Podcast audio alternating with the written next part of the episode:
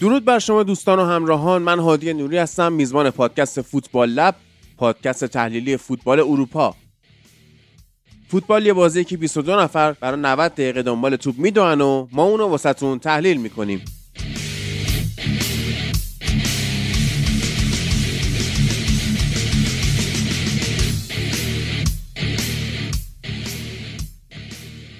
چهل قسمت توی این فصل فوتبال لب براتون محتوا ساختیم. حتی چند تا بیشتر. و الان به صورت رسمی می‌خوایم قسمت 41 پادکست فوتبال لب رو از مجموعه رسانه‌ای فوتبال لب میدیا شروع کنیم. توی این قسمت ما می‌خوایم بریم سراغ در واقع هفته سوم مرحله گروهی جام ملت‌های آسیا و بشینیم تحلیل کنیم که چه اتفاقاتی افتاده و بعدش هم جدول دور حذفی رو با هم یه مرور خواهیم کرد. این اپیزود هم به شما تقدیم میشه توسط کافرنت که شما می‌تونید چه ماشین ایرانی و چه ماشین خارجی رو مثلا ماشین خارجی هرچی فکر کنید دیگه انواع ماشین های خفن گذر موقت بگیر تا حتی اصلا سانتافه و سوناتا و ماشین عادی حالا عادی شده توی این چند سال برای ما حضور این ماشین ها ولی خب به حال هر ماشینی که شما دلتون بخواد از کافرنت می‌تونید رنت بکنید کرایه بکنید و مثل در واقع اون رنتی های دیگه اینجوری نیستش که بخواد اتفاق بدی براتون بیفته چون واقعا توی خیلی هاشون میفته تجربهش هم هست. همین سهند خودمون هم توی این کار بود و تعریف می‌کرد که چه اتفاقاتی میفته اینایی که ماشین رنت میدن و جای معتبری نیستن. بسیار جای معتبر خوبی هن. من آدرسش هم براتون می‌ذارم و بعدا در ادامه هم در موردشون صحبت خواهیم کرد. اما توی به حال محل گروهی ما سه تیم نه امتیازه داریم. قطر، ایران و عراق. در کمال تعجب می‌بینیم که ژاپن مثلا دوم شده توی گروه کره جنوبی دوم شده. دو تیم چین و هند با بیش از سه میلیارد خورده جمعیت هر دو حذف شدن از این رقابت ها هند که آخر گروهش شد با صفر امتیاز یعنی یک میلیارد جمعیت یه فوتبالیست نتونستن تحویل بدن. البته خب ورزش هند چیز دیگه ایه تو کریکت اینا خیلی خوبن تو کبدی خیلی خوبن ولی دلیل نمیشه که یک و نیم میلیارد نفر تو یه استعداد فوتبالی نتونستی پرورش بدی. و چیکار کردی با این سرمایه انسانیت؟ یا مثلا چین هم همینطور. چین حالا یه کارایی کرد بازیکن از اروپا آورد مارچلو لیپی رو برداشت برد توی کشورش مربیگری کنه ولی اونجا هم مثل اینکه اتفاق خاصی نیفتاده از اون ور عربستان رو می‌بینیم که با هفت امتیاز صدرنشین شاید آسونترین گروه شده. عمان رو داشتیم که با برانکو علیرغم سرصدایی که رسانه های ایرانی براش کردن هست شد به عنوان تیم سوم با دو امتیاز و می‌خوایم این بازی ها رو در موردشون صحبت بکنیم و حالا دیگه من که همه رو گفتم دیگه استرالیا هم با هفت امتیاز صد نشین شد. بحرین هم بالای کره جنوبی با 6 امتیاز صدرنشین شد. در کنار من الان فرید و محمد حیدری هستن. می‌خوایم بشینیم با هم صحبت بکنیم در مورد این رقابت ها و سلام فرید. درود بر تو درود به محمد. همه کسی که میشنون آره اتفاقای جالبی افتاد از گروه اول که قطر بازم با یه بازی منطقی و یکیچ اومد بالا. نه امتیاز رو گرفته کامل. در واقع با 100 درصد امتیاز اومد بالا. یکی از سه تیم 100 درصد امتیاز گرفته توی این مسابقات به اضافه ایران و عراق و قطر بازی بسیار منطقی داشت. چین فکر می‌کرد که می‌تونه از اینکه قطر صعود کرده استفاده کنه اما قطر کاملا منطقی بازی کرد برد. دقیقه 66 حسن الهیدوس یه گل خوبم زد. واقعا گل جذابی هم بود. گل انفرادی خوبی بود و از نظر تاکتیکی تیم خوبی قطر در واقع داره با 100 درصد امتیاز میاد و همچنان گلم نخورده و شرایطش خیلی خوبه. و تاجیکستانی که صعود کرد یکی از اتفاقای عجیب این مسابقات تاجیکستان تیمی که با توجه به شرایطی که داره با توجه به اینکه اولین حضورش رو جام ملت عجیبه که صعود کرده. و نکته اینه که تاجیکستان اومد بالا امارات. باید باش بازی کنه تو مسابقات حذفی. یعنی خیلی هم قرعه سختی نداره تاجیکستان به عنوان تیمی که صعود کرده امارات. درسته که جلو امارات احتمالا میبازه ولی احتمال اینکه ببره صفر نیست چون امارات هم تیم خیلی جذابی نبود. و تو قسمتی از مسابقات حذفی که اگه ببرن هم به عراق می‌خورن. یعنی این چهار تا تیم عراق اردن امارات و تاجیکستان یه پای نیمه نهاییه و خب این ضعف اون رو نشون میده. یعنی همون جنگی که می‌بینیم آقای کلینزمن ایجاد کرد آقای کلینزمنی که وقتی گل می‌زدن ناراحت می‌شدن و وقتی گل میخوردن خوشحال می‌شدن. اشاره کرده بودیم که کره با توجه به اینکه بازیش دیرتره کاملا با مهرهای شطرنج بازی می‌کنه می‌دونه چی می‌خواد و دقیقا گل لحظه آخری که مالزی خوردن باعث شد که دوم بشن و کلینزمنی که خندهاش خیلی وایرال شد. عربستانیا به شدت ناراحتن این تصمیمات. به نظرشون کره از قصد دوم شده. به نظر منم هم همینه. یعنی نه اینکه حالا بگیم خودشون گل به خودی زدن ولی صفر نگرفتن. حالا دو یک جلو بودن. لحظه آخری هم گل خوردن و دوم شدن. از این ور جدول سنگین رفتن. اون ور حالا با عربستان بازی می‌کنن و شرایط اونا هم اون شکلیه. حالا می‌خوایم محمد هم اضافه بشه که بتونیم با هم ترکیبی صحبت کنیم همه بازی ها رو. محمد بازی استرالیا و ازبکستان رو دیدی؟ درود بر تو فرید و همینطور هادی و تمام شنوندگان عزیز پادکست فوتبال لب. آره واقعا بازی کره رو حالا به بازی استرالیا و ازبکستان می‌رسم ولی بازی کره خیلی خندهدار بود به نظر من. و همونطور که گفتی تیمزمن گل میخوردن اصلا بال در می آورد و گل می‌زدن ناراحت می‌شد. و فکر کنم مثلا اینا برنامه‌شون به هم ریخت. می‌خواستن سوم شن. برن بخورن به عراق و مثلا اون سمت جدول وایسن ولی دوم شدن و حالا رفتن یه جایی که سخت دیگه یعنی البته فرقی هم نداشت براشون چون چه میخوردن به ژاپن میومدن بالا میخوردن به ایران چه حالا این که خوردن به عربستان حالا احتمالا میرن می‌خورن به استرالیا که استرالیا یه تیم عجیب و غریبه امسال با آقای گراهام آرنولد. خب دوره قبلی استرالیا خیلی خوب کار نکرد و توی دوره حذفی خیلی سخت داشت بالا میومد که آخرش هم نرسید به جایی. ولی حالا بعد از درخشششون توی جام جهانی درخشش نسبی که داشتن و رفتن از گروه بالا آقای گرام آرنولد خیلی از این مربیای سنتیه. یعنی خیلی علاقه زیادی به کارهای تاکتیکی پیچیده نداره که خب فوتبال آسیا هم سطحش اصلا در اون حد نیست. هر چقدر شما بازی کنه ای داشته باشی و استرالیا هم اتفاقا نسلی که داره الان نسل خیلی خوبی نیست به جز سه چهار تا بازیکن مثل عزیز به هیچ. و بازیشون جلوی ازبکستان خیلی بازی جذابی بود چرا که هم ازبکستان می‌خواست نشون بده که مثلا این کوریایی که دارن از اول مسابقات می‌خونن که چند بارم گفتی تو پادکست تو اپیزودهای قبلی که علکی مثلا کری نمیخوندن و هم استرالیا می‌خواست نشون بده که اون دوتا برده اولش شانسی نبوده. دوتا هم نتیجه براشون مهم نبود جفتشون حتی جایگاهشون هم به نظر من مشخص شده بود از قبل که چندم میشن. حالا اگه ازبکستان می‌برد می‌تونه صد نشین بشه که بعدم نشد الان براش که می‌خوره به تایلند و بعدش هم حالا اون طرف با قطر و فلسطین یکی از این دوتا تیم بازی می‌کنه اگه بره بالا. و خب بازیه که در حد همون فوتبال بیروح بود چون هیچ کدوم از تیما انگیزه ای برای بازی نداشتن و آمارم کاملا مشخص می‌کنه که کلا دو تاشیم دو, دو تا توپ توی چارچوب زدن و دو تاشم گل شده.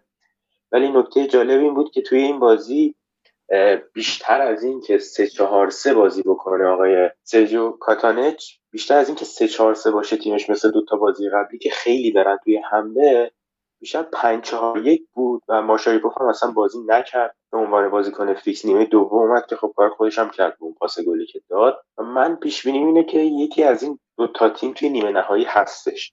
حالا یا استرالیا از اون ور یه کار عجیب و غریب بکنه بیاد نیمه نهایی یا این ور ازبکستان بتونه از قطر بر بیاد بیاد توی نیمه نهایی بازی. دقیقا همینطوره. حالا من در مورد بازی استرالیا ازبکستان بگم که همچنان ازبکستان تیم خوبیه به نظرم. درست ادعا داره. به نظرم بار روانی ایجاد کرده رو خودشون به ضررشون میشه اینجوری. تیم خوبی دارن اما اونجوری که بخوان بگن آی ما می‌خوایم قهرمان بشیم و اینا به ضررشون میشه و اونور تو استرالیا هنوز گودوین بازی نمی‌کنه. یعنی قشنگ اسلحه پنهان نگرش داشتن گودوین و یکی بهترین بازیکناشونه. تو دو بازی بازی نکرده فقط بازی اول بازی کرد. و بازیکن خوبیه گودوینم و اتفاقی که افتاده و اتفاقی که افتاده اینه که گودوین بازیکن خوبی بود. حالا اونو هیچی من به نظرم که بازی استرالیا و ازبکستان از نظر تاکتیکی بازی بدی هم نبود. حالا بیروح بود ولی تیمای خوبی هن این دوتا تیم. استرالیا یه تیم مخوفی از این لحاظ که نمی‌دونی آیا همین سطحی که داره بازی می‌کنه بازی خواهد کرد. مثل کره است. یعنی حالا کره من به نظرم خطرناکترین تیم برای ایران بود. حالا نه اینکه کره قهرمان میشه ولی این تیمی که کره داره این لیکانگ این و این بازیکنایی که دارن واقعا اذیتمون می‌کنه و به نظرم که ما بازی با ژاپن بازی ساده تری داریم. یعنی ممکنه بهشون ببازیم ولی بازی با کره خیلی از نظر دفاعی اذیت میشیم و از اون لحاظ ژاپن راحت تر ژاپنی که جلو عراق هم باخته حالا از این به بعد ژاپن قطعا همچنان گزینه اول قهرمانیه. با یه باخت نباید ارزش این تیم نیست فرید من یه ذره باید مخالفم. من همچنان معتقدم. تو معتقد ژاپن قهرمان میشه؟ میگم شانس اوله دیگه همه چی. ما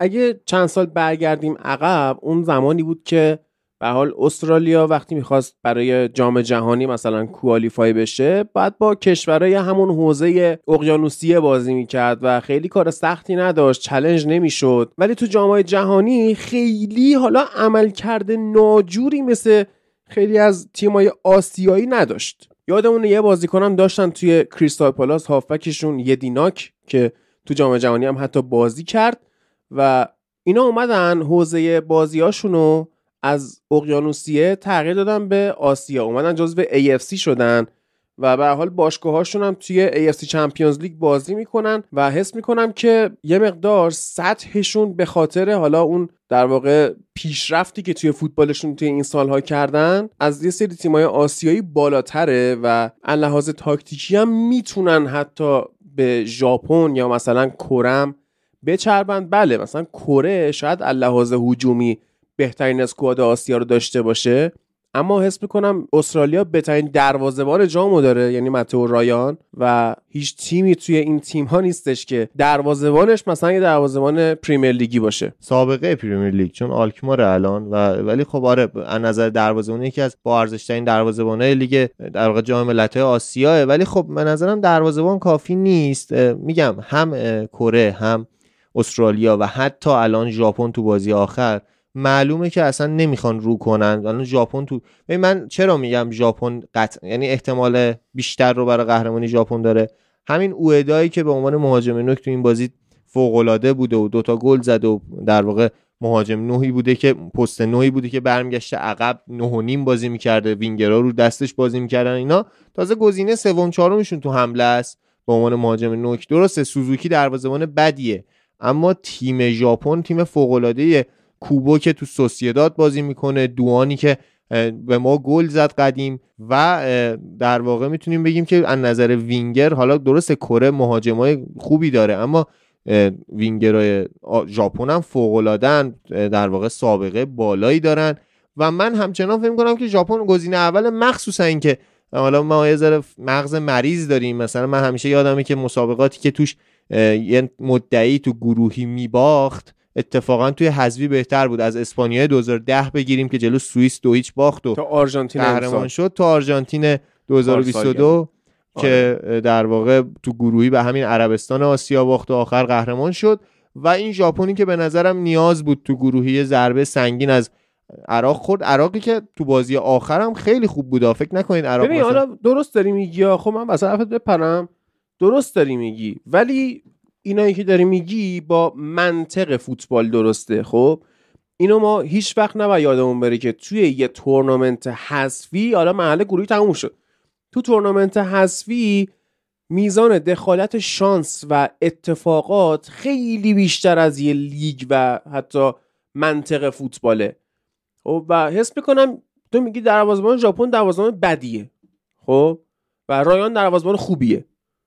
و من حس می‌کنم یک دروازبان بد و یک دروازبان خوب خیلی می‌تونن تفاوت رقم بزنن. باز می‌تونیم گریز بزنیم به جام جهانی و توپ کلوموانی که امی مارتینز با پا این دروازبان خوب. امی مارتینز به قطع اون جام جهانی رو از مسی بهتر بازی کرد. یعنی اگه می‌خواستن به بازی خوب تو جام جهانی توپ طلا بدن باید به مارتینز می‌دادن حتی. و حتی به مکلیستری که واقعا فوق العاده کار کرد. من قبول دارم و یه نکته ای که در واقع رو صحت حرفت تاکید داره اینه که دروازه‌بان کره هم دروازه‌بان اولشون ربات داده. خیلی عجیبه که دروازه‌بان اول تیم ملی کره ربات صلیبی وسط مسابقات پاره کنه. یه یادی هم بکنیم از صادق محرمی که امیدوارم زودتر خوب بشه. حالا اونم احتمال 90 درصد در واقع ربات صلیبی پاره کرد. البته که دروازه‌بان دوم کره دروازه‌بانیه که ما بیشتر میشناسیمش.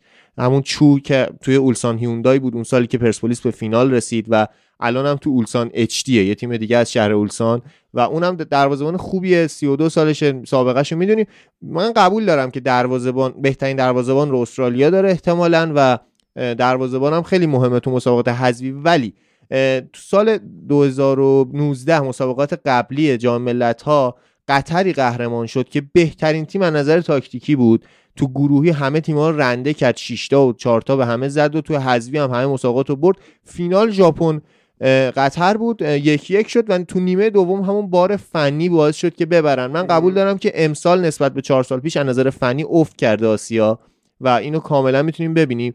اما من همچنان معتقدم که اگر بخوایم با منطق حساب کنیم ژاپن و من نمی‌تونم تیمی که رو منطق نیست و گزینه بدونم. ببین من به نظرم کره جنوبی تیم خوبی داره در حالی که نمی‌دونم می‌خواد چیکار کنه. کلینزمنی که اذیتمون کرده در نظر تاکتیکی ایرادهایی دارن که نمی‌دونی اینا از رو قصد نه اینکه حالا از قصد اشتباه کنن ها. یعنی آقا این ایرادا رو فعلا کاریش ندارن. و خیلی از تیم‌ها رو دیدیم که وقتی وارد مسابقات حذوی میشن دیگه اون اشتباه ها رو نمی‌کنن. تیم ملی ایران هم همیشه تو گروهی اشتباهات زیادی داشت. همون دوران کیروش ما بازی متزلزلی داشتیم. اما وارد حذفی که می‌شدیم سنگین بازی می‌کردیم تا موقعی که یک اشتباهی مثل بازی با ژاپن می‌شد. مثلا دقیقه هفتاد. آره ببین اصلا روی کرد تیم تغییر می‌کنه توی مسابقات حذفی. مثلا چه می‌دونم شما همین آلمان امسال در نظر بگیر توی یورو. با منطق فوتبال ما میگیم که آلمان هیچ شانسی نداره خب؟ اما اگر آلمان بتونه به لطایف الهیلی از مرحله گروهی بیاد بالا توی مرحله حذفی که روی کردش رو تغییر میده کاملا یه تیم دیگه میشه. دقیقا چون میزبانم هست. و خب من اگه بخوام اونجوری با من غیر منطقی بگم بخوام یه تیمیو که به نظرم از نظر احساسی فکر می‌کنم می‌تونه نتیجه بگیره اون عربستانه. عربستانی که با مانچینی اون سابقه مسابقات حذفی رو مانچینی داره. یورو هم دقیقا بله. با, با تیمی قهرمان شدن که بهترین تیم مسابقات نبودن. یعنی ایتالیا یورو بهترین تیم از نظر اسکواد یا تاکتیکی نبود ولی تونست کاملا نتیجه گرا به نتیجه برسه و قهرمان بشه. و اگه بخوام اونجوری که تو داری تصور می‌کنی فکر کنم من رو عربستان بیشتر هستم. چون عربستان از نظر تیمی هم بازیکنهای بهتری داره به نظرم در حال حاضر از استرالیا. همون قدری که استرالیا مسابقاتش بهتر شده به قول تو لیگ عربستان هم خیلی کمکشون کرده. من بیشتر رو استرالیا هستم. یعنی ما می‌تونیم روی عربستان و استرالیا خیلی با هم صحبت بکنیم آره. بحث کنیم. اتفاقا آره. تو یک چهارم به هم می‌خوره عربستانم.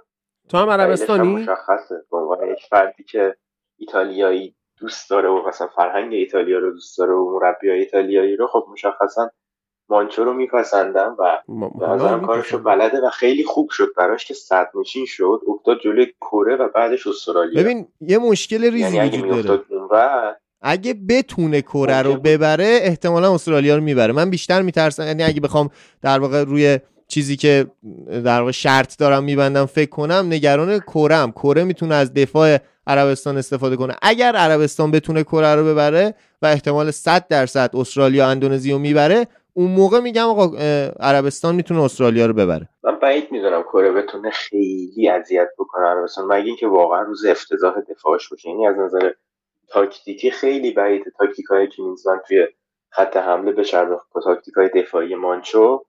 خب به حال مربی دیگه کارش رو بلده مانچو. به عنوان یک مربی توی مراحل حذفی همون دوره پیشم مثلا جلوی اتریش درست بازیشون به جای سخت کشید ولی خب یه تو یه زد زدن تو کیزا عجیب و غریب زد تو بود یا مثلا دوره بعدیش یا حتی تا فینال چیزی که ایتالیا رو برد به فینال خط دفاع خوبش بود و این استفادهش از فرصت های ضد حمله دیگه. حالا کورم درسته یک دیگه بهترین دفاع آسیا رو داره دیگه. بالاتر از آقای کیم اینجا ما نداریم که الان داره توی باین بازی می‌کنه. ولی باید ببینیم که توی حمله چیکار می‌کنه. اون البورایکان واقعا مهاجم خطرناکیه.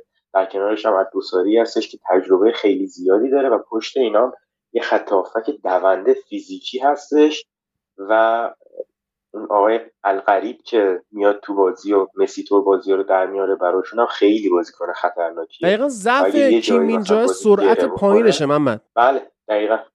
ببین کلا موقعی که به یونایتد هم لینک شد اول فصل همه از این میترسیدن که ضعفش اینه که سرعت خیلی پایینه. یه هری مگوایر آسیایی صرفا. استاپر بسیار خوبیه اما توی سرعت و پرس کم میاره. خیلی بابا چیزای تاکتیکی خوبی داره که اینجا. یعنی حالا سرعتش پایینه ولی مگه هری مگوایر بده؟ نه مثلا من قدرت ارسال پاس بلند که اینجا ده برابر هری مگوایر. ده برابر نیست. یک و نیم برابر نهایت. ازش نمی‌خوان. تو یادت رفته زمان اوله هری مگوایر چه پاسای بلند خوب از پیکه به تن میفرستاد مگوایر؟ آره ولی کیم اینجا به نظر من تاکتیکی خیلی گزینه‌های بیشتری بهت میده تا هری مگویر ولی ببین کلا این کند بودن دفاع رو 90 درصد آسیا جواب میده یعنی همه دفاعی آسیایی کندن مگر شرق آسیا. ولی اگه بخوایم از آمار دور بشیم به خاطر اینکه ببین الان سه تا تیم بد مسابقات یکیش هنگ کنگه. همون تیمی که ما رو اذیت کرده. یعنی اگه می‌خواست اینجوری باشه ما نباید خیلی به این اعداد نگاه کنیم. یعنی هنگ کنگ سختترین بازی ایران تو گروهی بوده. اما صفر امتیاز تمام بازیاشو باخته. من تو بازی با کره استرالیا ای بخوام فکر کنم که این اتفاق میفته بیشتر نگران گفتم کره استرالیا در واقع عربستان و استرالیا بیشتر نگران دفاعی هم که همون بولهی می‌کنه کاپیتانشون که خیلی اعتماد به نفس بالایی داره اما نظر دفاعی بسیار ضعیفه. یعنی بیشتر توی عکس و فیلم ها خوب در میاد کاری که داره می‌کنه. یعنی اون دعوایی که با مسی و رونالدو اینا کرده برای اینکه خودش رو جذاب آره، و خفن نشون آره بولد نشون بده از تاکتیکی هم خیلی کنده سنش هم زیاده. یعنی خیلی هم مقصر نیست. و تو سه دفاع ممکنه نقطه ضعفشون باشه. یه نکته درستی که محمد اشاره کرد عبدالرحمن القریبه یکی از دوتا مهاجم سریع عربستان که خیلی کمکشون می‌کنه. هر موقع که تعویزی میاد تو می در واقع گره گشا در موردش صحبت کرده بودیم. اول خارجی رنت کرده از کافه رنت. اون یکی بازیکن سریعی هم که دارن فهد المولده. اونم زیاد بازی نکرده. اونم اگه بازیکن خیلی بازیکن سریعیه. این دوتا وینگری هن که می‌تونن به تیمشون کمک کنن. در واقع اینا قبل... نکته جالب برای عربستان اینه که اینا تقریبا هیچ کدومشون فیکس تیماشون نیستن و صرفا یاد گرفتن. مثلا میگم مهاجم نوکشون مثلا اگه تو الهلاله خب به تب مثلا از شهری هیچ چیزی نداره بهتر نسبت به میتروویچ. ولی خب میتروویچ یه چیزایی داره که این از شهری ازش یاد می‌گیره. مثلا حالا یکی از این چیزا مثلا برای مهاجمش میشه این از شهری رو مثال زد. یا خط هافکش خودت هم اپیزود قبلی کامل اشاره کردی. قشنگ معلومه که روبن نویس و میلینکوویچ ساویچ سطح فنی و حالا هوش بازیکنای خط هافک عربستان دو سه لول بردن بالا و میشه گفت باهوش بازی می‌کنن و می‌فهمن دارن چه کاری توی زمین انجام میدن. و این چیزیه که خیلی از تیم‌ها ندارن این هافک رو. و این با تجربه به دست میاد. مثلا سامان قدوس توی تیم ملی ایران مثلا این تجربه رو داره چرا؟ چون توی پریمیر لیگ بازی کرده.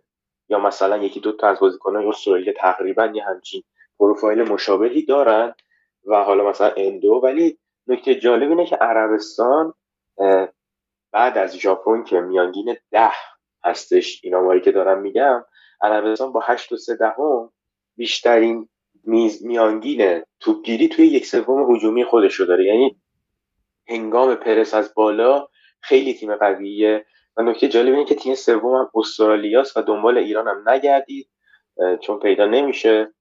و خیلی تیم خطرناکه این عربستان. و خب اینجوری که ایتالیا قهرمان شد احتمال داره اینا بیان بالا دیگه. یعنی دفاع دفاع دفاع. یه و یه ضد حمله خطرناک دیدیم چقدر خوبن توی ضد حمله ها مثل مثلا اون دقیقا گل فکر کنم به اسپانیا بود که کیزا زدش و یا مثلا گلی که به اتریش زدش کیزا دوباره خیلی از فضای تیمای حریف به خوبی استفاده می‌کنن و یه نکته دیگه هم که هست اینه که این آقای لیکانگ این که هافک این تیمه توی 4 4 کره داره به عنوان هافک وسط و حالا یه دابل پیوت کنار هوانگ بازی می‌کنه یا هر هافک دیگه ای و این خطرناکه برای هر تیمی. چرا که حالا درسته. دقیقا هافک وسط بازی نمی‌کنه اما توی بازی خیلی میاد به سمت وسط چون به حال پستش هم اصلا توی تیمای قبلیش هافک هجومی بوده. خیلی علاقه داره بیاد وسط. حالا نمی‌دونم کلینزمن این دستور تاکتیکی رو داده یا خودش کلا سبک بازیش اینجوریه.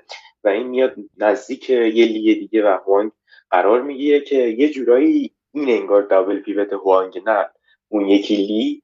و خیلی میاد وسط و سه نفر وسط رو می‌گیرن. و خب دادن کناره ها به عربستان خیلی خطرناکه با توجه به اینکه دارن 3 5 2 بازی می‌کنن و وینگ بک های چپ و راستشون هم بازیکنای نسبتا سرعتی یعنی حالا بورایکی که دفاع چپ داره بازی می‌کنه ذاتا یه دفاع راسته و سرعت خیلی بالایی هم نداره. ولی بازم بازیکنی که با توپ خیلی خطرناکه و پاسای خیلی خوبی ارسال می‌کنه.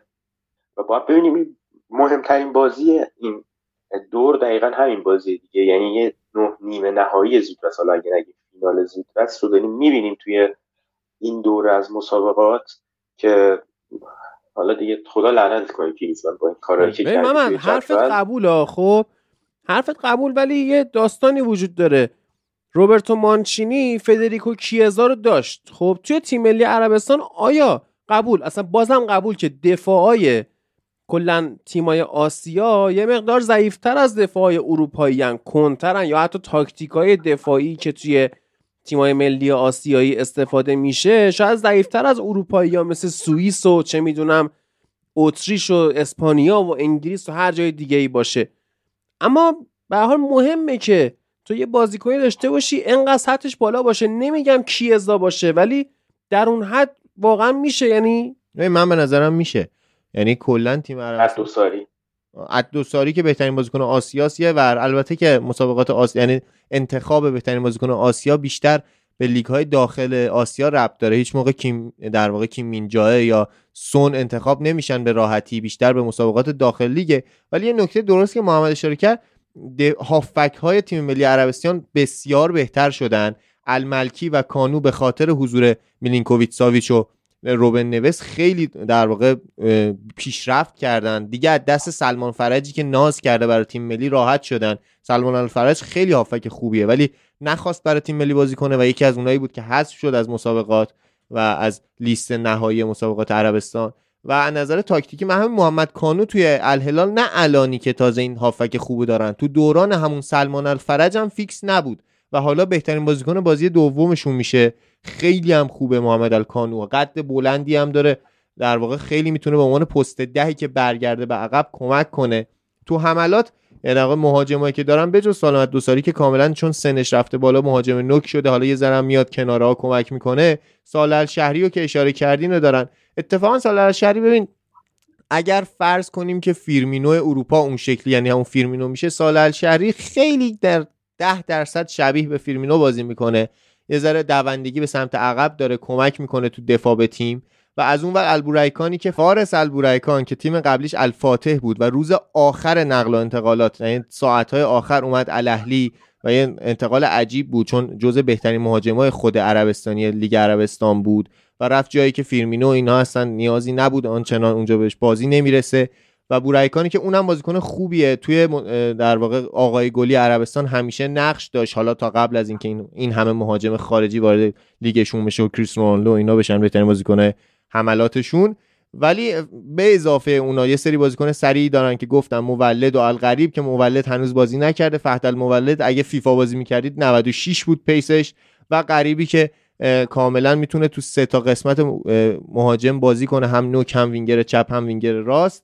و به نظرم از نظر تاکتیکی اگه بخوایم اوورالی بازیکن‌ها رو بچینیم عربستان به نظرم تیم خیلی خوبی داره بجز همون دفاع که تازه اونم برای هر کدوم قشنگ می‌بینی. این مانچینی کاملا این مانچینی رو بشناسی می‌فهمی که برای هر کدوم از دفاعهاش دو تا عین هم برداشته. حسن کادیش یا همون کادش که قبلا توی الهلال بود جانشین بولایهیه دوتاشون دفاع وسطی هن که دفاع چپ هم می‌تونن بازی کنن و در واقع پا چپ هن و خیلی شبیه همن. یعنی اصلا کادیش برای این از الهلال رفت که تو الهلال بهش بازی نمی‌رسید چون همیشه بولهی رو بازی می‌دادن و از این لحاظ همه بازیکن‌ها رو آورده. احتمال داره که بعد از این بازی سخت برای بازی با استرالیا جابجا کنه یا همین بازی با کره کادیشو بذاره برای بازی با استرالیا بولهی رو بذاره. اگه این کارو بکنه دوندگیشون بیشتر میشه می‌تونن از خسته نشن و بتونن به تیم کمک کنن. و به نظرم عربستان از نظر اوولالی تیم خوبیه می‌تونیم روش فکر کنیم برای قهرمانی. اما از نظر منطقی تیم اول ژاپنه و اگه بخوایم غیر منطقی یعنی با احساس و با چیزایی بجز لژونر بودن به سنجیمشون تیم عربستان تیم خوبیه. و خیلی هم کم در موردش صحبت میشه این می‌تونه به نفعشون بشه. بله ببین مرحله هستی نگاه بکنیم بازی ها از هشت بهمن شروع میشه. تاجیکستان و امارات با هم بازی می‌کنن. عراق و اردن هم با هم بازی می‌کنن که برنده اینا می‌خوره به هم. بعد استرالیا و اندونزی با هم بازی می‌کنن. عربستان هم با کره جنوبی بازی می‌کنه. باز برنده اینا می‌خوره به هم. یعنی احتمالا استرالیا به یکی از این دو تیم دیگه شما میگید عربستان من میگم احتمالا کره. ایران با سوریه بازی می‌کنه. بحرین با ژاپن که برنده ها می‌خورن به هم.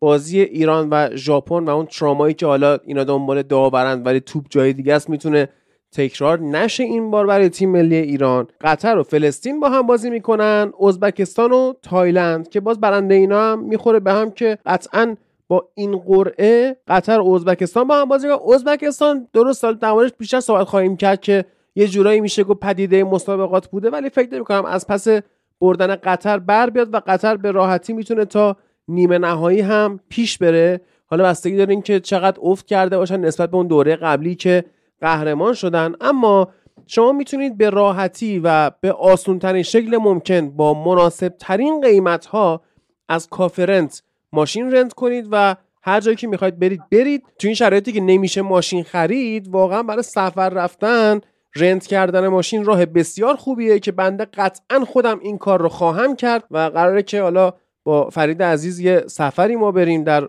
آینده. صحبت کردیم از همین کافه رنت ما ماشین می‌گیریم. که خیالمون هم راحت باشه. کارشناسی هم می‌کنن قشنگ که یه موقع مثلا شما ماشین چون بعضیا هستن وقتی ماشین رنت می‌کنی برمیگردونی رو ماشین عیب و ایرادهایی می‌ذارن که شما مقصرش نبودیم میگن خسارت بده. قشنگ کافرت میاد هم کارشناسی می‌کنه هم از کل ماشین فیلم برداری می‌کنه.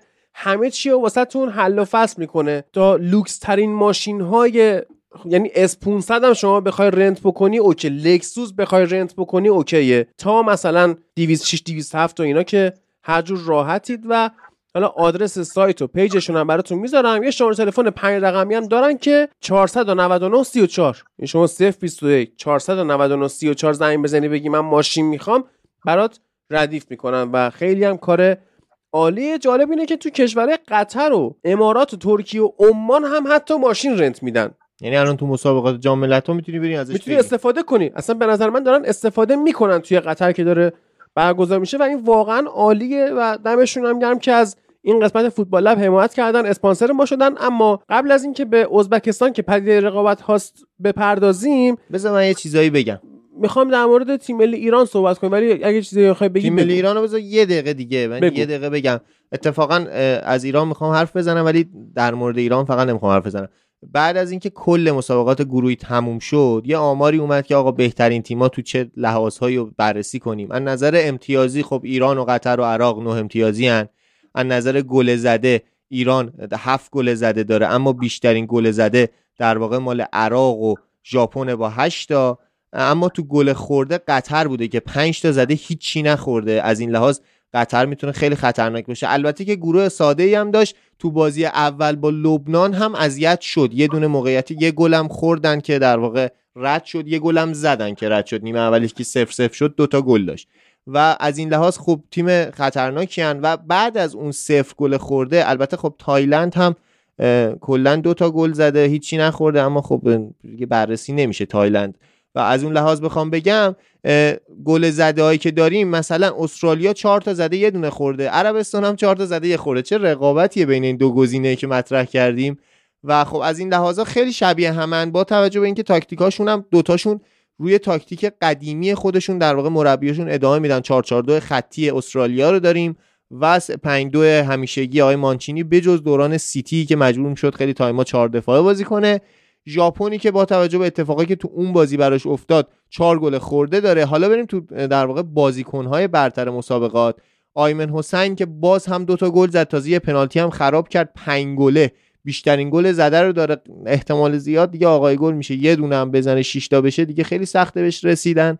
مگر که یه موعظ علی باشه که 9 تا بزنه تو مسابقات که دیگه تو این مسابقات امسال نداریم چون اون گروهی بود 6 تا زده بودن 4 تا شایمن در واقع موعظ علی زده بود برای قطر.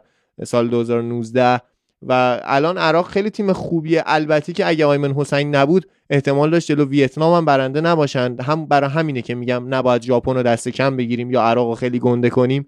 همون عراقی که ژاپن رو برد نزدیک بود جلو ویتنام امتیاز از دست بده.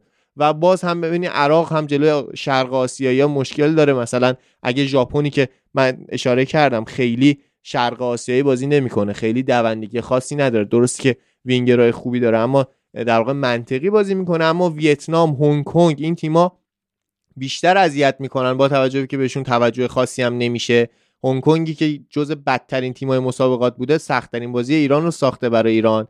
یا همین ویتنام هم با صفر امتیاز حذف شده اما برای عراق کلی درد سرساز شد. 14 دقیقه وقت اضافه و دقیقه 102 در واقع عراق برنده بازی شد.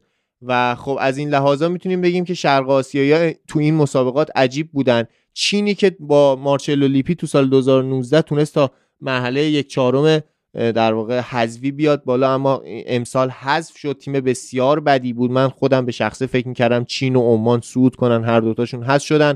عمانی که برانکو بعد از اینکه دیگه قراردادش با عمان تموم شد چون حذف شدن و دیگه قرار نیست تمدید بشه خیلی راحت آب پاکی و ریخ رو دست عمانیا گفت وقتی لیگ ما بدترین لیگ آسیا باشه وقتی دفاع ما همچین سوتی عجیبی میده اشتباه عجیب می‌کنه من توقع معجزه نداشته باشین. هم درست میگه هم غلط. از یه لحاظی درست میگه خب از نظر فنی تیم ضعیفی دارن. از این لحاظی هم خب نباید اینجوری تخریب کنی بازیکن خودت رو اون تیمی که خودت ساختی تیمی که خودت بردی برای مسابقات. بعد چطور جلو عربستان که خوب بودی داشتی تعریف می‌کردی بازیکن حالا الان شدن بدترین بازیکن جام. از این لحاظ حالا درست پرسپولیسی هم ولی برانکو جملاتش عجیب بوده. همین که وسط مسابقات رفته با آقای درویش قرار گذاشته عجیبه. من غیر فنی و غیر حرفه‌ای می‌دونم اینو. حالا هر چقدر بعدش اومد گفت یه چای خوردیم. ما که گوشامون دراز نیست هیچکس باور نمی‌کنه این حرفو. و بعدش هم که الان حذف شدن برگشته گفته اون موقع گفتم نه الان آزادم الان فلانم. یعنی در واقع به پیش رفته به سمت پیشنهاد پرسپولیس و اینم عجیبه. اینم مسخره است و در واقع منطقی نیست برای مربی که این همه سابقه داره این همه ما بهش مینازیدیم یه دورانی. و کره جنوبی هم اشاره کردیم. کره جنوبی که خیلی نرمال کنار ازبکستان دو تا تیمی بودن که در حالی که می‌تونستن تیمای فوق العاده باشن خیلی از کارشناسا به عنوان مدعی ازشون یاد کردن. توی مسابقات خیلی آروم و سوسکی دارن پیش میرن اصطلاحا. کره که فکر می‌کنم اتفاقای ژاپن خیلی روی بازیش تاثیر داشت. ترسید از ژاپن. حالا یا این ترس باعث حذفشون میشه یا شاید هم یک تدبیر درست از آقای کلینزمن باشه. البته که کلینزمن خیلی مربی خوبی نیست. ما تیم ملی آمریکاشون هم یادمونه. خیلی تیم جذابی نبود. صرفا از اسمش استفاده میشه. و یه نکته درستی که اشاره کرد محمد لیکانگ این بازیکنی که میاد عقب. ولی من فکر می‌کنم برای مسابقات حذفی جابجا جا بشه. مگر اینکه مثلا بازی خیلی ساده باشه. لیکانگ این احتمالا به عنوان پست ده اضافه میشه به تیم. اگر هم می‌بینیم الان میاد عقب برای اینکه که می‌خوان ریسک بازی رو بیارن پایین. یعنی یک 4 1 3 2 قراره بازی کنن یا 4 4 2 که در واقع یکی از اون دابل پیوت میاد جلوتر تبدیل به 4 1 3 2 میشه. که همون رو می‌بینیم که وقتی این میره جلو حالا یه بار من دیدم حالا نمیگم تو سه تا از بازی ها همین کارو کردن ولی کیم اینجا میاد کنار اون دابل پیوتی که عقب مونده در واقع 3 2 3 2 میشن. کیم اینجا میاد جلوتر. این کارو عربستان هم می‌کنه. حالا اونو جدا توضیح میدم. کیم اینجا میاد جلوتر که اگر اونا دفع کردن توپو بتونه با ضربات سر توپ رو به تیم کره برگردونه و سریع بتونن بازی سازی کنن لیکانگ اینم هر موقع که دلش می‌خواد دریب می‌زنه میره جلو. هر موقع هم که به نظرش باید به دفاع کمک کنه میاد عقب تمپو بازی رو میاره پایین. و نکته دیگه که وجود داره اینه که من کره رو به عنوان رقیب ایران بازی سختی براش می‌دیدم. ما اگه به کره میخوردیم خیلی کار سختی داشتیم نسبت به ژاپن. این وینگرایی که دارن همین سون همین لیکانگ اینی که اشاره کردیم خیلی می‌تونن ما رو اذیت کنن. حالا بریم سراغ ایران همونجوری که هادی گفت. ایرانی که خوب گل می‌زنه. حالا ما کاری به رد شدن اون ستا گل نداریم. با دو نفر سه نفر کاملا می‌تونن موقعیت سازی کنن. ولی تو دفاع افتضاح ایران. یکی از بدترین دفاع ده سال 15 سال اخیر ایرانه. شجاع خلیزاده خودش افتضاح کنانی زادگان محروم شده برای بازی بعدی. صادق محرمی مصدوم یا معدوم شده در واقع برای بازی بعدی. و از نظر دفاعی ضعیفیم. هر توپی که می‌تونست موقعیت سازی بشه براش موقعیت سازی شد جلو ایران. و حالا یه گل هم خوردیم. درسته که اون یه گل شوتش خیلی خوب بود اما اون بازی سازی که می‌کنن تیمای دیگه جلو ایران اذیت کننده است و اماراتی که اصلا برعکس اون همه کری که خوند به نظر من اصلا نمی‌خواست این بازی رو ببره. یعنی درسته که کلی برای ایران کری خوندن قبل مسابقات ولی با توجه به اتفاقاتی که افتاد تو گروه های دیگه کره چیز امارات اصلا نمی‌خواست ایرانو ببره. یعنی اگه می‌خواست شدیدتر بازی می‌کرد حرفه‌ای‌تر بازی می‌کرد هجومی‌تر بازی می‌کرد. به نظرم فقط اومده بود یه مساوی بگیره که تحت اون حرفی که قرار گرفته نشه. اون اون گریه که دیدیم تارمی و آزمون کردن جریانش این بود که قبل مسابقات اماراتی ها گفته بودن گریه ایرانی ها رو در میاریم که خب مثلا اینا اومدن گریه اونا رو در آوردن و تو خود بازی هم ایرانی اسمع ایرانی اسمع هی شنیده می‌شد از طرفدارای اماراتی که خب اینم باعث شد که ایرانی خیلی شدیدتر بازی کنن. تو نیمه اول ما کلی حمله کردیم. ولی باید یادمون بمونه که تو دفاع بدیم. برای همین من از به شدت از کره میترسیدم. ما یعنی قشنگ کره می‌تونه سه چهار تا تو یه نیمه به ایران بزنه. با این دفاعی که داریم مجید حسینی که مصوم بوده تو بازی سوم امیدواریم به بازی یک هشتم برسه.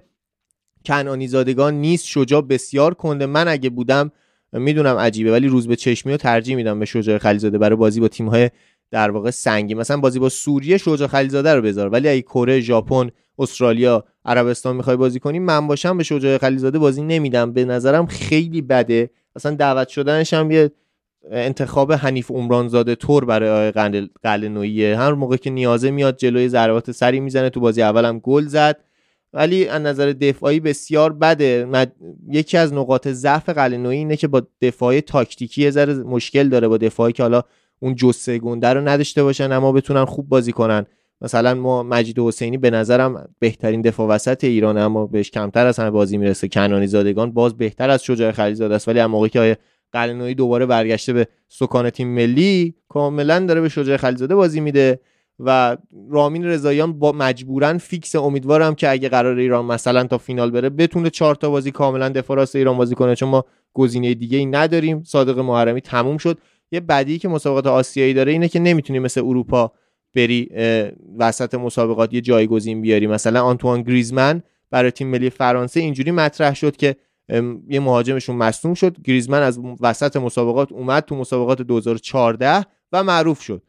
و خب اینو نداریم. ما الان نمی‌تونیم بعد از اینکه مثلا کره نمی‌تونه دروازه‌بان اولش ربات صلیبی داده بره دروازه‌بان بیاره یا ایران بره دفاع راست بیاره.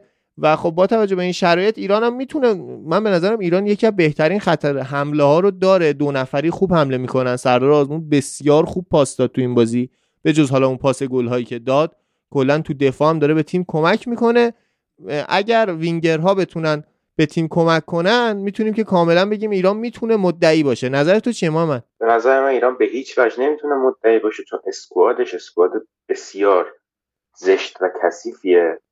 اونطور که گفتی الان ما مثلا حالا حسین کنانی محروم شده و دیگه صادق محرمی هم محرمی هم که نابود شد دیگه ما دفاع نداریم. یعنی تو وقتی برمیداری آقای قلنوی مثلا میگم کریم انصاری فرد رو می‌بری که فقط برده باشی یا یکی مثل امید ابراهیمی و با 37 سال سن برمیداری می‌بری تیم ملی همین میشه نتیجهش. الان اگه مجید حسینی نرسه حسین کنانی هم که نیست دو تا گزینه داره. یا باید عضو چشمی ببره کنار شجاع خلیزاده بازی بده یا باید سامان فلاح بازی بده که بازیکن خیلی خوبیه دفاع خیلی خوبیه ولی جوون و خیلی بی تجربه است. برای بازی در تیم ملی. امسال توی گلگهر کلا 7 تا بازی تا اونجایی که من یادمه بیشتر بازی نکرده بود و از اون فرمی هم که توی پیکان داشت یکم دور شده و خب این اسکواده اجازه نمیده که این هر چقدر توی حمله بیشتر بازیکن داره. یعنی مثلا شهریار مقالو هست رضا هست که اینا هر وقت آقای قلمرو به بنبست خورد توپو بکشن زیرش این دو نفر کار رو در بیارن. و سردار هست مثلا مهدی هست. علیرضا جهانبخش و محبی و این همه وینگر هستن. ولی همچنان توی خط هافک مخصوصا خیلی عمق استفاده ضعیفی داریم. یعنی عملا میگم سامان قدوس اگه خدایی نکرده یه چیش بشه یه بازی از دست بده کل بازی تیم ملی ایران میخوابه چون هیچ جانشینی نداره توی تیم ملی سامان قدوس. و حالا باید ببینیم توی خط دفاعی می‌خواد چیکار بکنه. به نظر من عاقلانه ترین کار برای تیم ملی ایرانیه که بیاد با پنج تا دفاع بازی بکنه و اصلا بیخیال مثلا جلوی ژاپن. بیاد اصلا کلا بیخیال بازی چهار چهار دو بشه با این خط دفاعی چون خط دفاعیش خیلی کنده و اصلا ژاپن تیمی نیستش که توپو بخواد ببره رو هوا. یا مثلا شجاع خلیزاده بخواد کار در بیاره یا حسین کنانی اگه بره می‌رسه دیگه اون بازی. اگه بخواد بازی بکنه بخواد روی هوا کار رو در بیاره یا روی فیزیکش.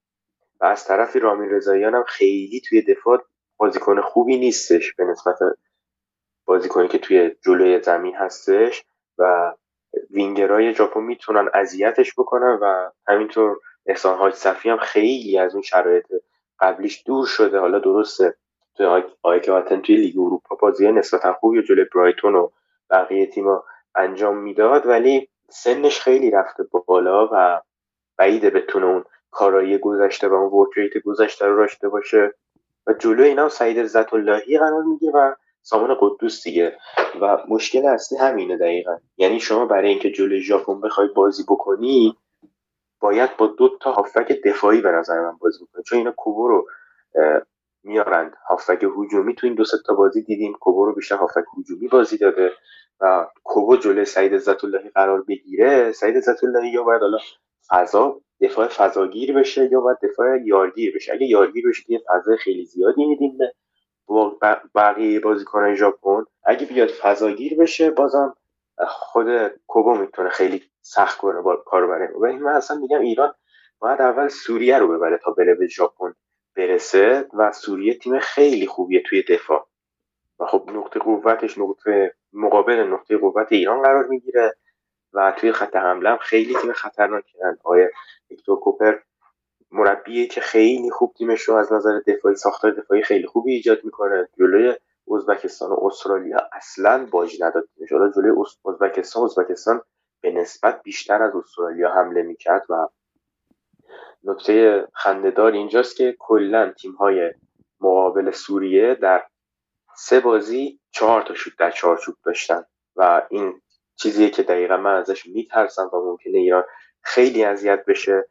تیمی که دیگه نه اون عمر استوما هستش نه عمر خربین خیلی بازی می‌کنه و دارن یه خط حمله جدیدی رو شکل میگه ولی بازم اینا 4 4 2 بازی می‌کنن که خب دوباره مقابل 4 4 2 امیر قلنویی قرار می‌گیره و همین عدم انعطاف پذیر بودن امیر قلنویی و اینکه اصلا به جز پلن ایش هیچ پلن بی اصلا به مغزش نمی‌رسه.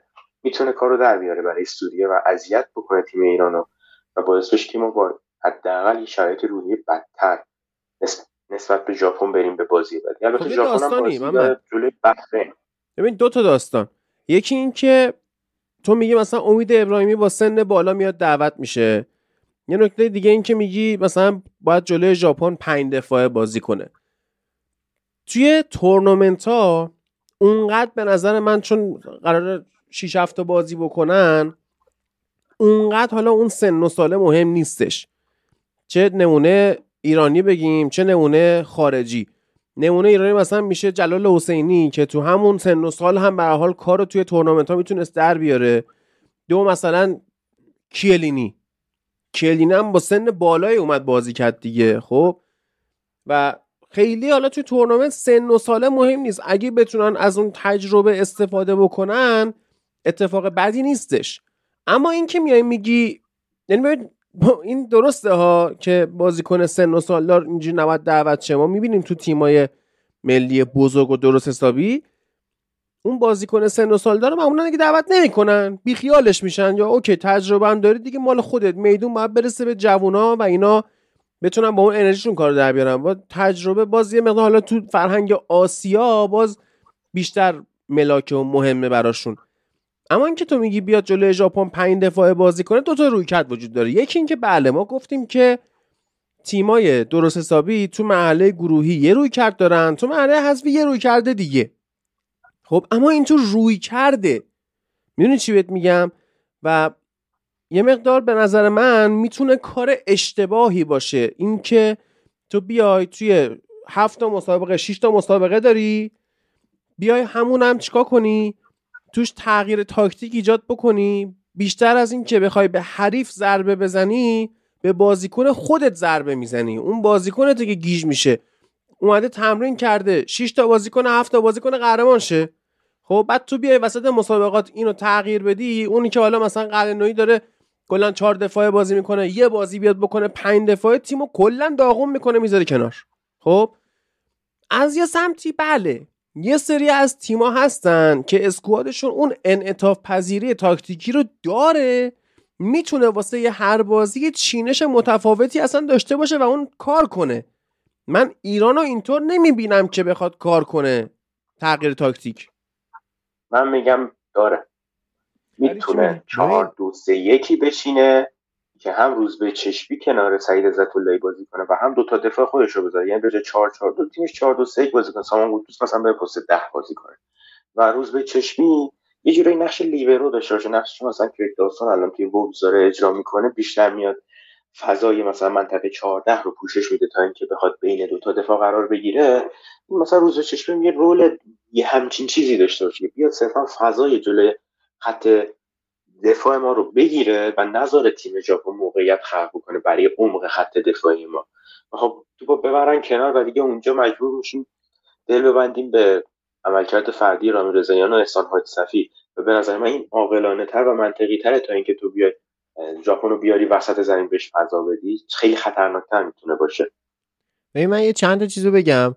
ببین انقدرم که میگید دیگه حالا در و داغون نیست ایران. من هیچ وقت فکر نمی‌کردم بین میلاد محمدی و احسان حاجصفی احسان حاجصفی رو انتخاب کنم حداقل تو این چند سال اخیر.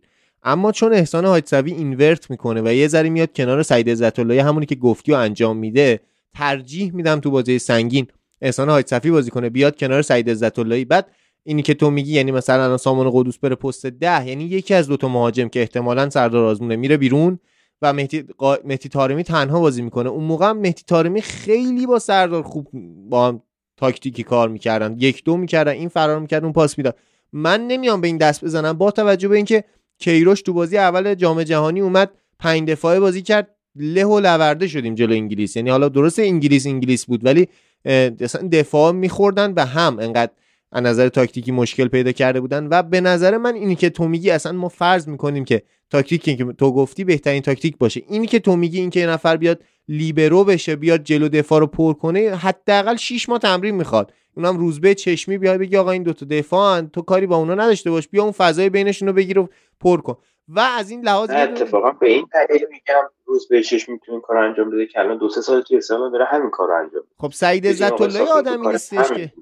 سعید عزت گیج میشه. یعنی سعید عزت باید خودش تنهایی اون جنگندگی رو داشته باشه. و یه نکته دیگه ما داریم به قول تو اصلا پرس نمی کنیم با پاس بلند بازی می‌کنیم. پس اگه بازی کنه پست دهمون بشه سامان قدوس بره جلو یعنی اون پاس بلند رو هم هست کردیم. طول پاس کمتر شده و دوندگی کمتر میشه. ما سامان قدوس رو گشتیم عقب. خود قدوس هم حالا خیلی بازیکن فوق العاده واقعا. خودش از نظر قدرت بدنی هم می‌تونه تو دفاع کمک کنه و اون پاس های بلندش رو ارسال کنه یه راست به مهاجما پاس برسونه. ما کلی پاس خوب تو بازی با امارات دیدیم. میگم دفاع ایران بده ولی از نظر هجومی من واقعا جز چهار تا تیم برتر میدونمش. حالا در کن... من به نظرم مهاجمای ایران از عربستان بهتره. از نظر تاکتیکی ما به مشکل می‌خوریم. ممکنه که حالا عربستان ایرانو ببره که اونم نمیشه گفت قطعی. ولی حتی الان جز سرحال ترین تیم‌ها از نظر خط حمله ایران هست. و حالا اون پرسی که میگید نمی‌کنه آره خب اصلا نیازی نداره. مهدی تارمی و سردار نیازی به پرس نداره ما با یه پاس بلند سامان قدوس و فرار وینگرا به کاری که می‌خوایم می‌رسیم. اما خب نقاط ضعف هم داریم. گوشه دفاعمون افتضاح شجاع خلیزاده بسیار کنده. یه نکته دیگه من یه چیزی یادم سامان فلاح تو دوران پیکانش دفاع بازی کرده. شاید اگر ما تو نیمه اول دو تا بزنیم سه تا بزنیم رامین رضاییان بیاد بیرون سامان قدوس سامان, سامان فلاح دفاع راست بشه تا بتونه یه استراحتی به رامین رضاییان بده. بعید می‌دونم که سامان فلاح رو دفاع وسط بازی بده. یعنی همون روز به چشمی یا حتی سعید سامان قدوس خودش هم خیلی سابقه دفاع راست بازی کردن توی برنتفورد آره قدوس هم چهار بار بازیش داده تو آره ولی اون دیگه خیلی سخت و ریسکیه. من یعنی که من باشم ترجیح میدم رامین رضاییان مصدوم بشه تا اینکه قدوس رو بذارم دفاع راست. چون میترسم که اونو از دست بدم. اما با توجه به این من با اسکوادی که برده بجز نبردن احمد نوراللهی خیلی مشکلی ندارم. همین رضا اسدی که حالا توی سپاهان به عنوان آقای گل لیگ داره رقابت می‌کنه خودش هم دفاع بازی کرده هم هافک دفاعی هم هافک هجومی هم مهاجم می‌تونه تو لحظات حساس مسابقات حذوی به عنوان یک دابل پیوت بیاد کنار سعید عزت و مثل چی به جنگه؟ چون بدنشو داره قدرتشو داره هوش دفاعیشو داره بازی کرده. یکی از پروژه های عجیب فوتبال ایران رضا اسدیه. یا شاید غیر حرفه‌ای بودن فوتبال ایران نمی‌دونم. در واقع باید تحقیق کنم که بگم رضا اسدی که هم دفاع وسط خوبی بوده که به خاطر اون تو تراکتور به سپاهان رفت و یه دورانی اومد پرسپولیس یا لینک شد به استقلال به خاطر دفاع و هافک دفاعیش بود اما الان آقای گل لیگمونه. و خب این یه پروژه عجیبیه و رضا اسدی می‌تونه کمک کنه به این تیم. همونطوری که شهریار مقانلو می‌تونه تو خط حمله به تیم کمک کنه. ما اگه جلوی ژاپن یا کره یا عربستان یا جلو هر تیم قوی یا استرالیا جلو بیفتیم دقیقه 70 80 می‌تونیم شهریار مقانلو رو به عنوان یکی از تک مهاجما بیاریم تو یعنی دوتا بازیکن مهدی تارمی سردار آزمون بیان عقبتر. مثلا مهدی تارمی می‌تونه بیاد تو دفاع کمک کنه سردار بره بیرون و شهریار مقانلو تنها مهاجم تیم بشه تا دفاع حریف رو عقب نگه داره. و خب من به نظرم اونقدر که میگین تیم در داغون نیست. البته که امید ابراهیمی پارسال می‌خواست از فوتبال خدافزی کنه الان داره جام ملت‌ها می‌بینه. و خب اینم عجیبه. ولی اونقدری هم که بگیم دیگه ما مثلا سوریه رو ایران قطعا می‌بره. چون سوریه هم تو گروهش سوم شد. حالا اون آماری که گفتی چهار تا حمله رو من باید دارم نگاه کنم چجوری میشه این تیم فقط چهار تا حمله درست حسابی به تیمش شده باشه یاد گفتی چهار تا شوت زده شده. من دقیقا نفهمیدم چهار تا چی بود. چهار تا شده در چارچوب یعنی خیلی کم فضا دادن به تیم این نکته عجیبیه واقعا من اینو نمی‌رسم ولی سوریه به نظرم تیم خاصی نیست. یعنی تو بازی اولش هم من بازی اولش رو فقط دیدم سه تا بازیشو ندیدم. اما تو بازی اولش هم خیلی متزلزل بود. البته که خب هیکتور کوپر کارشو کامل بلده. اما ایران سوریه رو می‌بره راحت هم می‌بره. ما تیمای عربی اذیتمون نمی‌کنن فکر می‌کنم. اما کره می‌تونه ایران رو ببره ژاپن می‌تونه ببره استرالیا می‌تونه ببره. من حتی تو بازی با عربستان ها درسته عربستان به ما نمی‌خوره تا فینال دیگه اگرم بخوریم به فینال می‌خوریم من بازی با عربستان هم نمیگم قطعی عربستان برده درسته مانچینی و اینا. اما تاکتیکی که ایران داره اون سرعتی که مهاجم و وینگرا دارن جلو دفاع کنده عربستان هم می‌تونه نتیجه رو برای ما داشته باشه. اما تیمای شرق آسیا قطعا اذیتمون خواهند کرد و مخصوصا ژاپن و کره. آره ما بازی با هنگ کنگ بالا و ممکنه واقعا نابود کنه تیم دفاع تیم ایران رو چون حالا درست چقدر تو میگی لانگ بال بازی می‌کنه تیم ایران یه جورایی و خیلی توپو از دفاع مستقیم می‌بره به حمله ولی به نظر من زیر فشار نمی‌تونه این کارو به خوبی انجام بده و همه ضربا میره در و دیوار. مگه اینکه بخواد از بیرانوند یه استفاده عاقلانه بکنه و بخواد با بیرانوند برسه مثلا ژاپن رو بشکنه. خب میگم اول شما باید سوریه رو ببرید تا بعدش به ژاپن برسید تو احتمال میدیم ما جلو سوریه ببازیم نه؟ ببین من واقعا بعد از اون سه سه که ما جلوی عراق داشتیم با هیچ تیم عربی من فکر نمی کنم بازی ساده ای داشته باشیم توی مراحل هستی مخصوصا اینکه سوریه هکتور کوپر مربیش مربی که خب دوره قبلا تو ازبکستان همینجوری هست اومد بالا همش سف سف یکیچ سف سف یکیچ. و توی مثلا 15 بازی اخیر سوریه نصف بازیشو یکیچ باخته. یعنی خیلی تیم سختیه توی دفاع. ولی خب میگم دفاع جلوی ایران دفاع کردنه می‌تونه دفاع رو بشکنه تیم ایران. ولی اگه فضا بدیم به سوریه ممکنه مواجهاش مخصوصا عمر خربین که ما هر وقت زدیم تلویزیون با ایرانیا بازی داشت گل زد به ایرانیا.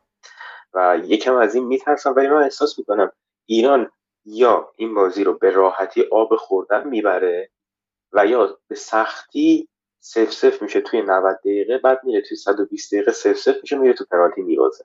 خیلی بعید ما جلو سوریه به مشکلی بخوریم. احتمالا گزینه اوله. حالا نه به آب راحت که مثلا این آب خوردن باشه چون قلنویی هم احتمالا بازیکن‌ها رو می‌کشه بیرون. ولی این تیمی که امسال داریم نسبت به اون سه سه عراق که یکی از تلخترین مسابقات ایرانه یه فرقایی داره. وینگرای علی قلیزاده و مهدی قائدی کاملا تاکتیکی‌ان می‌تونن به تیم کمک کنن. سامان قدوسی رو داریم که فوق العاده است. و به نظرم ما مشکلی نخواهیم داشت جلو سوریه. ولی به قول تو عمر خربین خیلی به ما گل زده.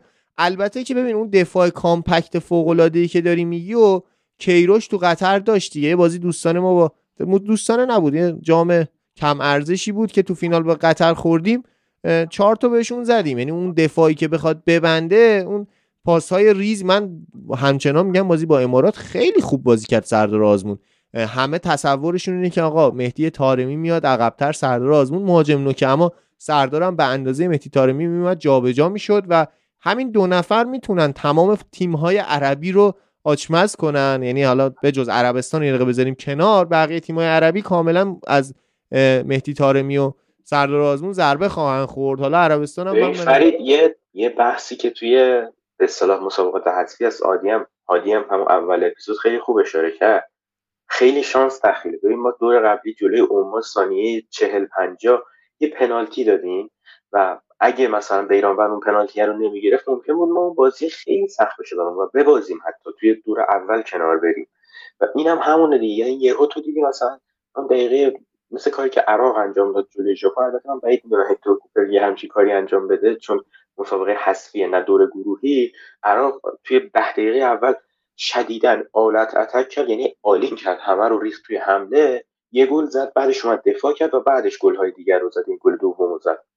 و مثلا ممکن سوریه همچین کاری هم انجام بده و هر چیزی بعید نیست. من صرفا از خود آقای امیر قلعه‌نویی میترسم که هوش فوتبالی آنچنانی نداره و نمی‌تونه بازی خونه خوبی داشته باشه توی بازی. موافقم ولی به نظرم انقدرم دیگه ترسناک نیست بازی با سوریه.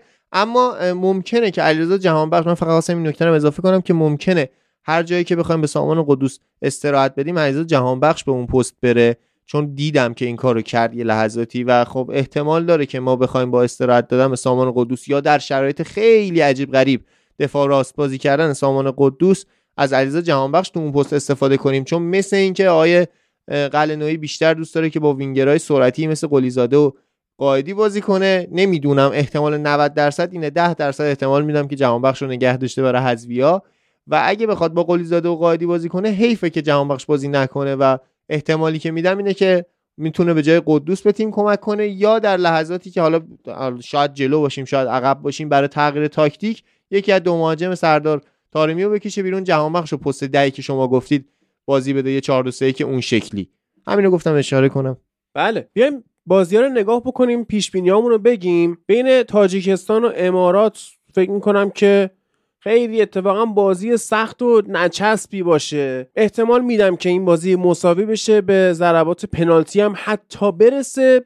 امارات شانس داره دیگه. تو نظرت چیه فرید؟ امارات قطعا. محمد. تاجیکستان تاکتیکی اتفاقا تیم خیلی خوبیه ولی فنی بازیکناش خیلی افتضاحه. اینا تو همون بازی اول جلوی چینم از چین خیلی بهتر بودن از نظر تاکتیکی.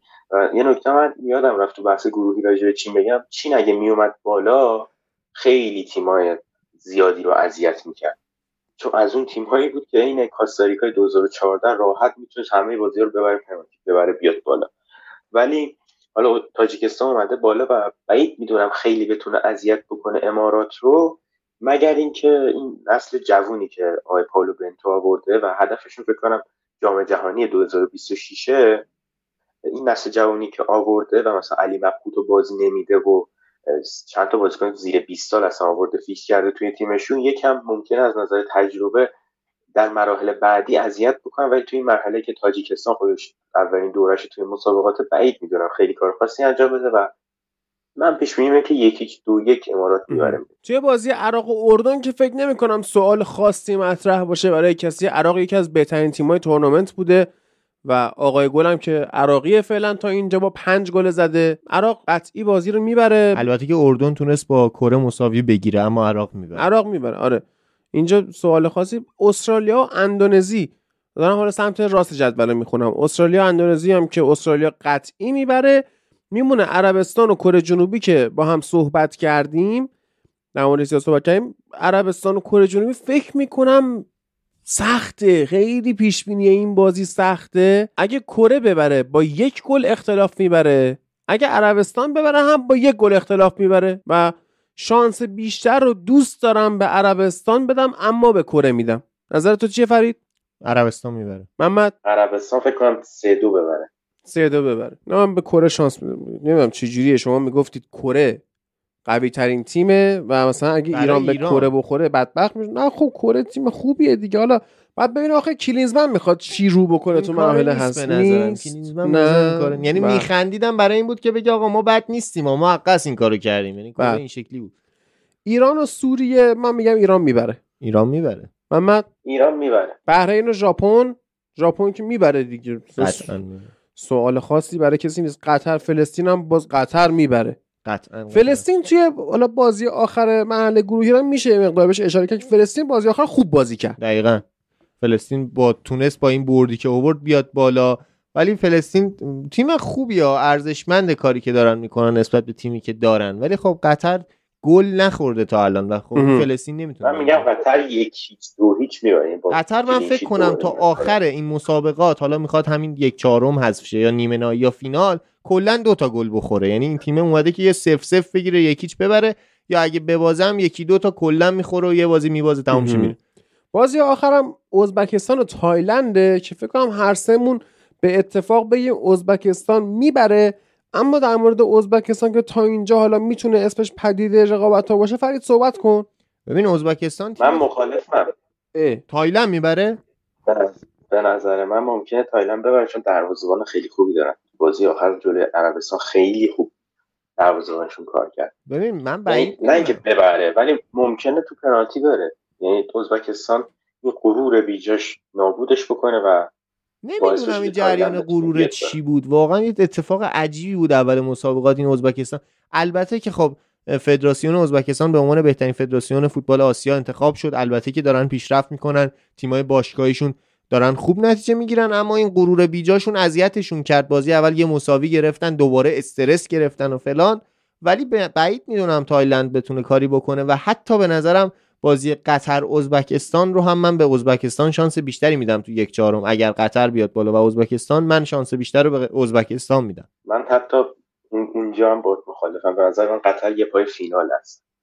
عالی شد. یعنی ایران رو تو نیمه نهایی می‌بره اگه ایران بیاد بالا یا مثلا ژاپن رو. اگه ایران بیاد که ایران رو قطعی می‌بره ولی اگه ژاپن بیاد ممکنه یکم کار سخت بشه. ولی خب تیم میزبانه. این خیلی مهمه به نظرم. من بعید می‌دونم قطری که ما چهار ماه پیش سه ماه پیش چهار تا بهش زدیم یا حالا درست مربیش عوض شده ولی یا این همه باش آشناییم بتونه ایران رو اذیت کنه و ژاپن که قطعا ببین ژاپن قطر هم بازی عجیبی میشه قبول دارم. ژاپن قطر فینال مسابقات قبلیه قطر هم میزبانه. من روی این که آره میزبان می‌تونه فینال مسابقات حضور داشته باشه یه نظر مثبتی دارم. اما از نظر تیمی قطر فقط گل نخورده. گروهش هم خیلی ساده بوده. یعنی من بعید می‌دونم با این سه بازی بشه گفت اون آره. چین که اصلا کلا هیچ برنامه‌ای برای گل زدن نداشت. تاجیکستان هم گفتم از نظر فردی مهاجماش یکم ضعیف حضور دارن و اون یکی تیم هم که اصلا از ماتریکس خارج شده بود توی این دور و کلا نابود شد. تیم فکرم لبنان بود.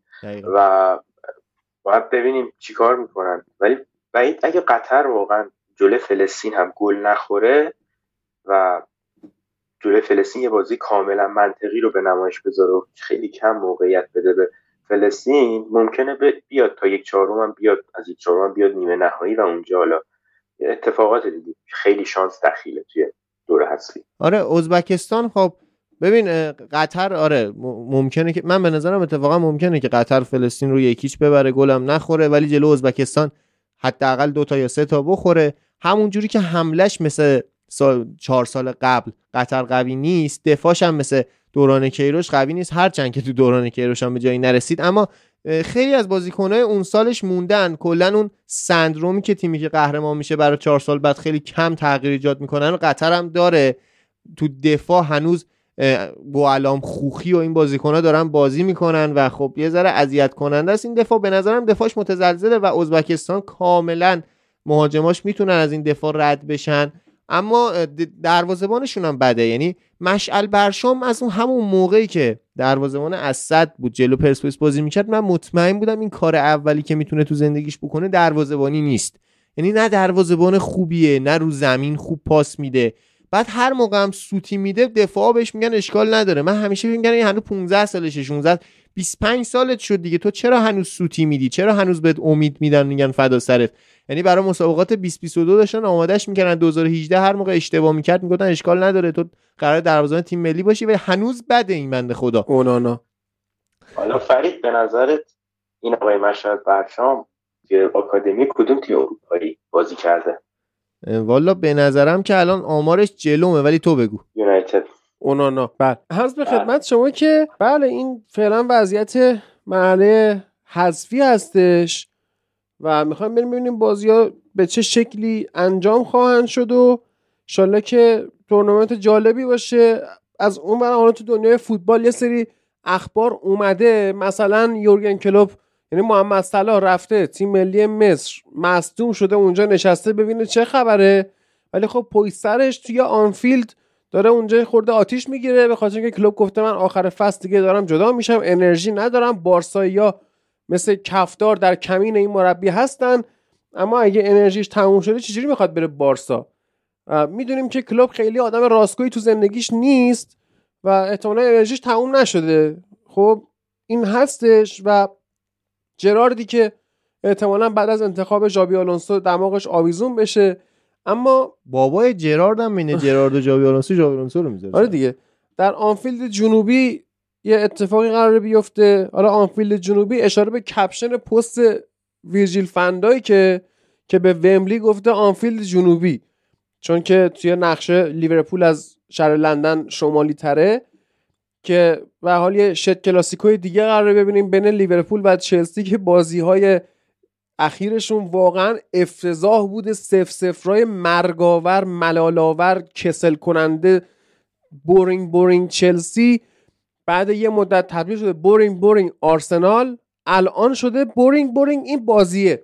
یعنی واقعا مزخرف این بازی و یک جام دیگه برای لیورپول احتمالا به دست خواهد اومد مگه اینکه پوچتینو کار خاصی بکنه یا چلسی به روزهای خوب برگرده و چلسی جا. تو پنج بازی اخیر 12 امتیاز گرفته تو لیگ یعنی انشالله بعد عرض کنم به خدمت شما که فعلا یه سری تیما بازی ندارن و میرن استراحت می‌کنن و رافائل واران میره روزهای جالبی رو توی تعطیلات سپری می‌کنه به همراه بچه‌هاش توی شهر پاریس چون که بازی ها تعطیل هستش فعلا من یونایتد بازی بعدیش توی جام حذفی اون فینال EFL Cup هم که گفتم بین لیورپول و چلسی تو آنفیلد جنوبی برگزار خواهد شد و آها اتفاقاتی افتاد. عمر برادا از من سیتی توسط من یونایتد یه جورایی هایجک شد که نشد و یه سری اتفاقات عجیب غریب توی پستای مدیریتی داره اتفاق میفته توی من یونایتد که به اینها قطعا اشاره خواهیم کرد.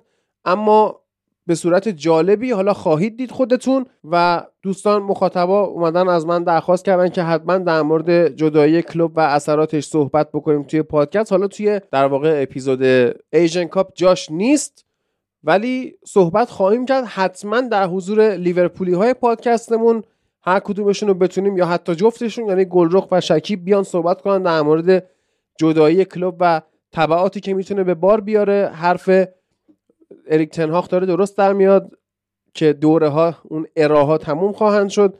حالا نه با قوی شدن تیم من یونایتد بلکه با رفتن مثلا یکی مثل کلوب از لیورپول یا مثلا جدایی سال آینده گواردیولا از منسیتی که حالا بعد ببینید تو منسیتی چه اتفاقایی داره میفته که عمر برادا جدا میشه. گواردیولا گفته من سال بعد میرم و جالبه اینا. حالا این فروپاشیشون مثل اینکه در کمینه.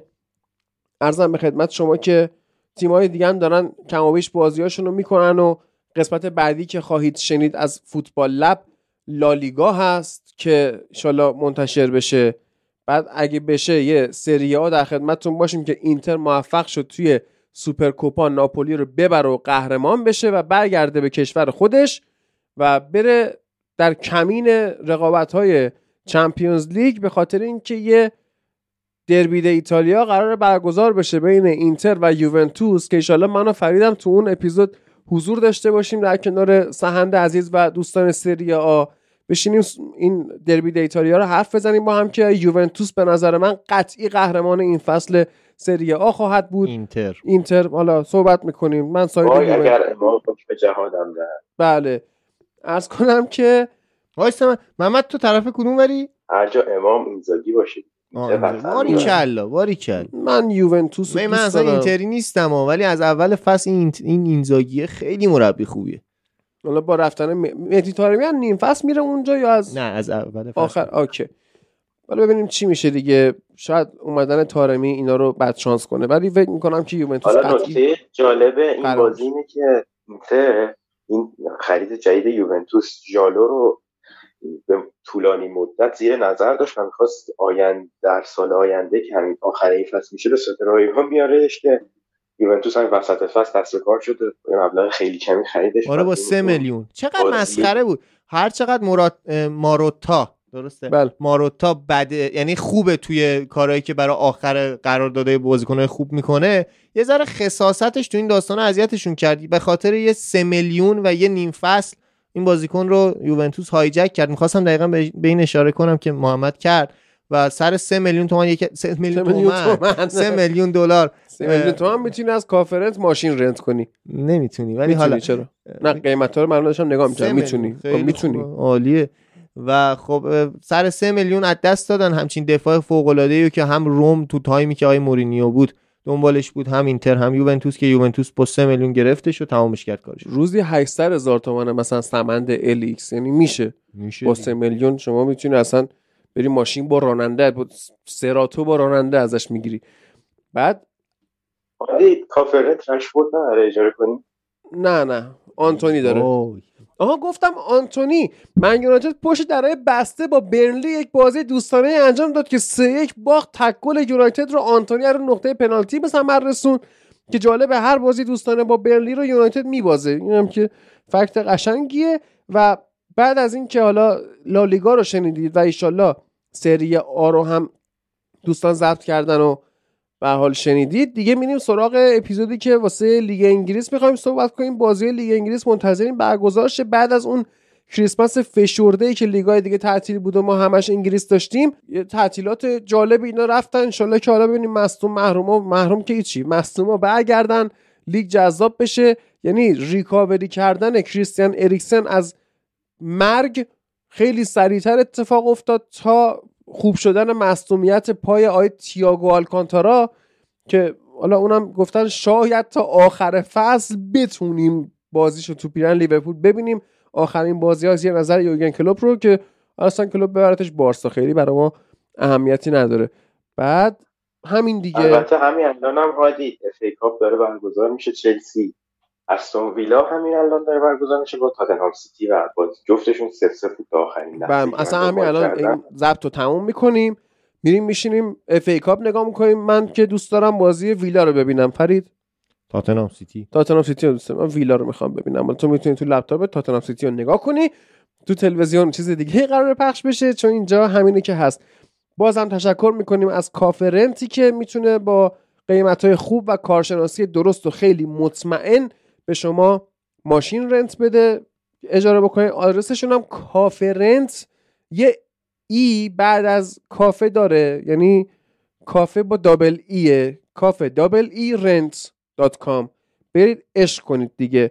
منم که گفتم قطعا مشتریش خواهم بود. سعی می‌کنم توی فوتبال لب یا کلا حالا تو فضای اینترنتی اصلا تو page خودم شما فرض کن یا توی مثلا پادکست Fish and Chips جاهایی رو تبلیغ کنم که اگه یه روز خواستم خرید کنم خودم مشتری اونا باشم. یعنی اگه خواستم برم مثلا کافه بشینم خودم برم کافه هت‌تریک بشینم. یا اگه برم مثلا ماشین رد کنم از از هاگام مارکت مثلا من خودم سفارش دادم فیلمش رو توی page م گذاشتم دیگه. یا چه می‌دونم از اد فروشی رمزونی که ریبرندش کرده حالا در آینده یه اشاره بهش می‌کنیم خودم ادکلون گرفتم کاملا راضیم. چه می‌دونم در زمانهای قدیم یه سری کارنامه اسپانسر فوتبال لب بود. ما یکی از بچه ها می‌خواست ماشین بخره خودمون از خدمات کارنامه با کد تخفیف فوتبال لب استفاده کردیم. یعنی اینجوریه که ما سعی می‌کنیم جاهایی رو به شما معرفی کنیم که کاملا مطمئن هستن و خودمونم استفاده می‌کنیم. کافرنت هم یکی از اونهاست. مرسی از شما که تا اینجا همراه ما بودید و تحلیل مسابقات Asian Cup رو از Football Lab گوش می‌کنید. page اینستاگرام جدید Football Lab رو حتما follow کنید که اصلا کلا فرمتش فرق کرده. باز چون که فرق فکوله من توی چیزا هم میگم تو قسمت بعدی هم اینو هی باید بگم که اسمش هم شده Football Lab Media و کلا اون page قبلی که Football Lab Podcast بوده بیخیال شید. ما دیگه صرفا یک پادکست نیستیم. با تیم رسانه‌ای Football Lab Media طرف هستید و هر سوالی داشتید حتما از همون بپرسید. کامنت دارید حتما برامون بذارید ما همه کامنت ها رو می‌خونیم. اگه حتی توی Castbox مثلا به کامنتتون به صورت متنی جواب ندیم توی اپیزودها جوابتون رو خواهیم داد. سوال فنی باشه هر چی باشه درخواست دارید در مورد فلان موضوع حرف بزنید قطعا صحبت خواهیم کرد. خیالتون راحت باشه. دم همتون گرم. با این خبرهای هیجان انگیز وقتش ازتون خدافظی کنیم.